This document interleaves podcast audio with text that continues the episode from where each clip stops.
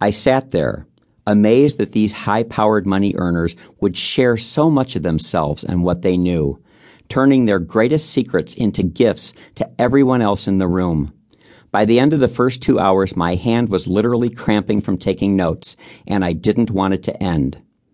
Finally, to wrap the session, Art introduced one of the top MLM trainers in the industry. Her name was Wanda Willis, who talked about the power of commitment. Most people get into network marketing with the idea of giving it a shot and seeing what it's like and testing the waters, Wanda declared.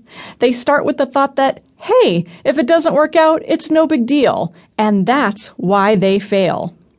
And I suddenly found myself reflecting on the feeling I'd had at the hotel in South Beach several nights earlier. The sense of calm I'd experienced, even though I'd received the bad news from Dr. Zorn just 16 hours earlier. And that's when it hit me. I knew the reason that I'd experienced that sense of calm. It was because I had finally decided. For three years, I had taken the approach that Wanda had just described, the approach of people who fail. I had decided to give network marketing a shot. I decided that, you know, I was going to see what it was like. I was simply going to test the waters. But I hadn't decided to do it. I hadn't decided to succeed. And that is why I had failed. Until now.